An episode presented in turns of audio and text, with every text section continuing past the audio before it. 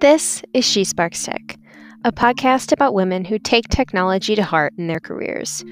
We will explore stories about women who think creatively, find new directions, solve problems, and chase passions, all through technology. I'm your host, Casey Bertelsman, and I'm excited about showcasing amazing women in their careers, from dreams to the unexpected, in hopes of inspiring each of us to think bigger. This episode is a shift from what I've previously done. With the holiday weekend, my recording got shifted a tad. But I'm pretty excited for this new take.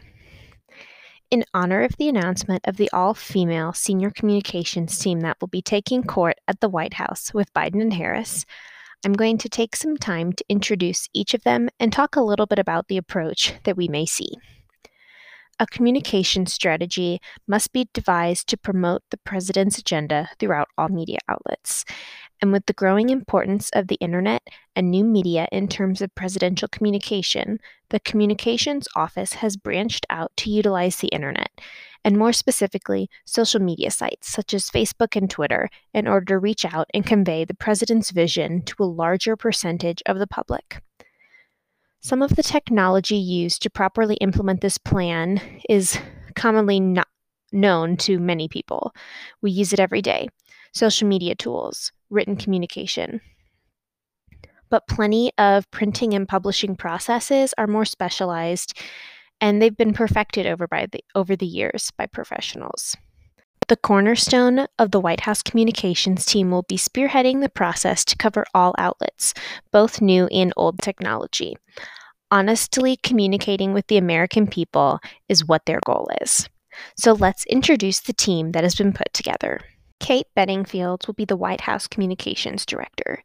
She served as the Deputy Campaign Manager and Communications Director for the Biden campaign and has been a trusted aide since 2015 when she joined the president's staff as communications director when he was weighing whether or not to run for president in 2016.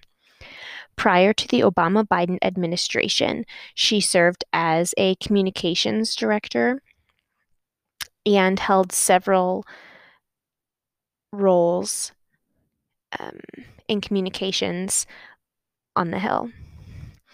According to the New York Times, during the campaign, she was forced to navigate a number of public relations challenges, including attacks from Mr. Trump and his aide and his allies on Mr. Biden's son and his business dealings in Ukraine.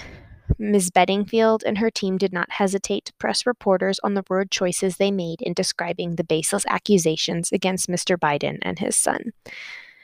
Ms. Bedingfield was also charged with trying to make a positive case for Mr. Biden when he finished fourth in the Iowa caucuses, and she did her job to make sure that media portrayed him in a way that improved his chances as a candidate. Pili Tobar will be the Deputy White House Communications Director.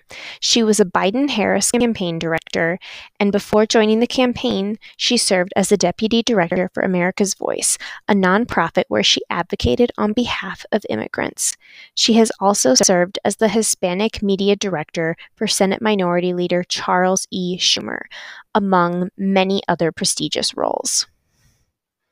Jen Psaki will be the White House press secretary. She's a veteran of the Obama administration and has held several senior roles, among them a former White House communications director and State Department spokeswoman, where she worked under Secretary of State John Kerry and grew comfortable delivering 90 minute briefings on foreign policy issues. According to the New York Times, at the White House, she plans to bring back the daily press briefing, which has been all but phased out over the past four years. It is not clear, however, when these sessions might resume, given the constraints of the pandemic. Karine Jean Pierre is named the Principal Deputy Press Secretary, and she has held a number of governmental and campaign roles and served as the Chief of Staff for Mr. Biden's running mate, Senator Kamala Harris. But she is steeped in grassroots progressive activism too, as a former chief public affairs office at the liberal group Move On, and also worked as a campaign manager for the ACLU's Reproductive Freedom Initiative.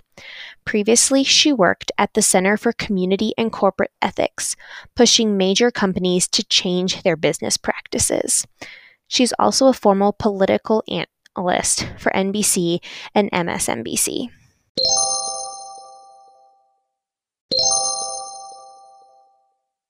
Ashley Etienne is the communications director for the vice president and is a former senior advisor to Speaker Nancy Pelosi.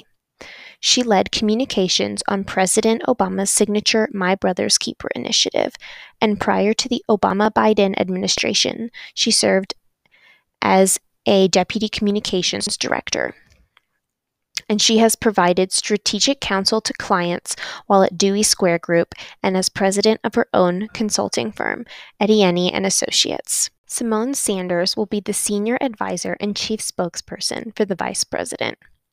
Miss Sanders is no stranger to brawling on behalf of her boss, and she served as an outspoken senior advisor to Mr. Biden's presidential campaign. Now she will be a senior advisor and chief spokesperson for Miss Harris, whom she advised during the general election, traveling with her and assisting with debate preparations. Ms. Sanders is expected to play key roles in both guiding the press operation and in providing adversarial advice. In 2016, Sanders became the youngest presidential press secretary while working on Senator Bernie Sanders' then presidential campaign. Before joining the Biden Harris campaign, Sanders was a CNN political commentator and served as president of the 360 Group LLC. She's also the formal chair of the Coalition of Juvenile Justice Emerging Leaders Committee and former member of the Federal Advocacy Committee on Juvenile Justice, where she worked to raise the profile of young voices in the fight for juvenile justice reform and bring millennial perspectives to policy conversations. Elizabeth E. Alexander will be the communications director for the First Lady. Alexander spent the first years of the Obama Biden administration as the press secretary to Vice President Biden, a role who followed her time as then Senator Biden's communication on Capitol Hill. She has worked as a federal prosecutor in the U.S. Attorney's offices in several states, and she has served as a counselor to the U.S. Attorney for the Eastern District of Virginia.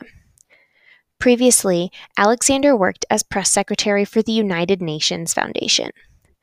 Before joining the campaign, she was a senior managing director at FTI Consulting, where she led the firm's gender inclusion and workplace equality communications offering. Based on these strong women chosen to take roles and their histories and what they've said they plan to initiate, we're looking to see a shift back to some more traditional communication processes from the White House team but I doubt we see a shift away from social media. Our candidates may be less candid in what they share or tweet, but with the influence we have seen on social platforms, they can't stray too far.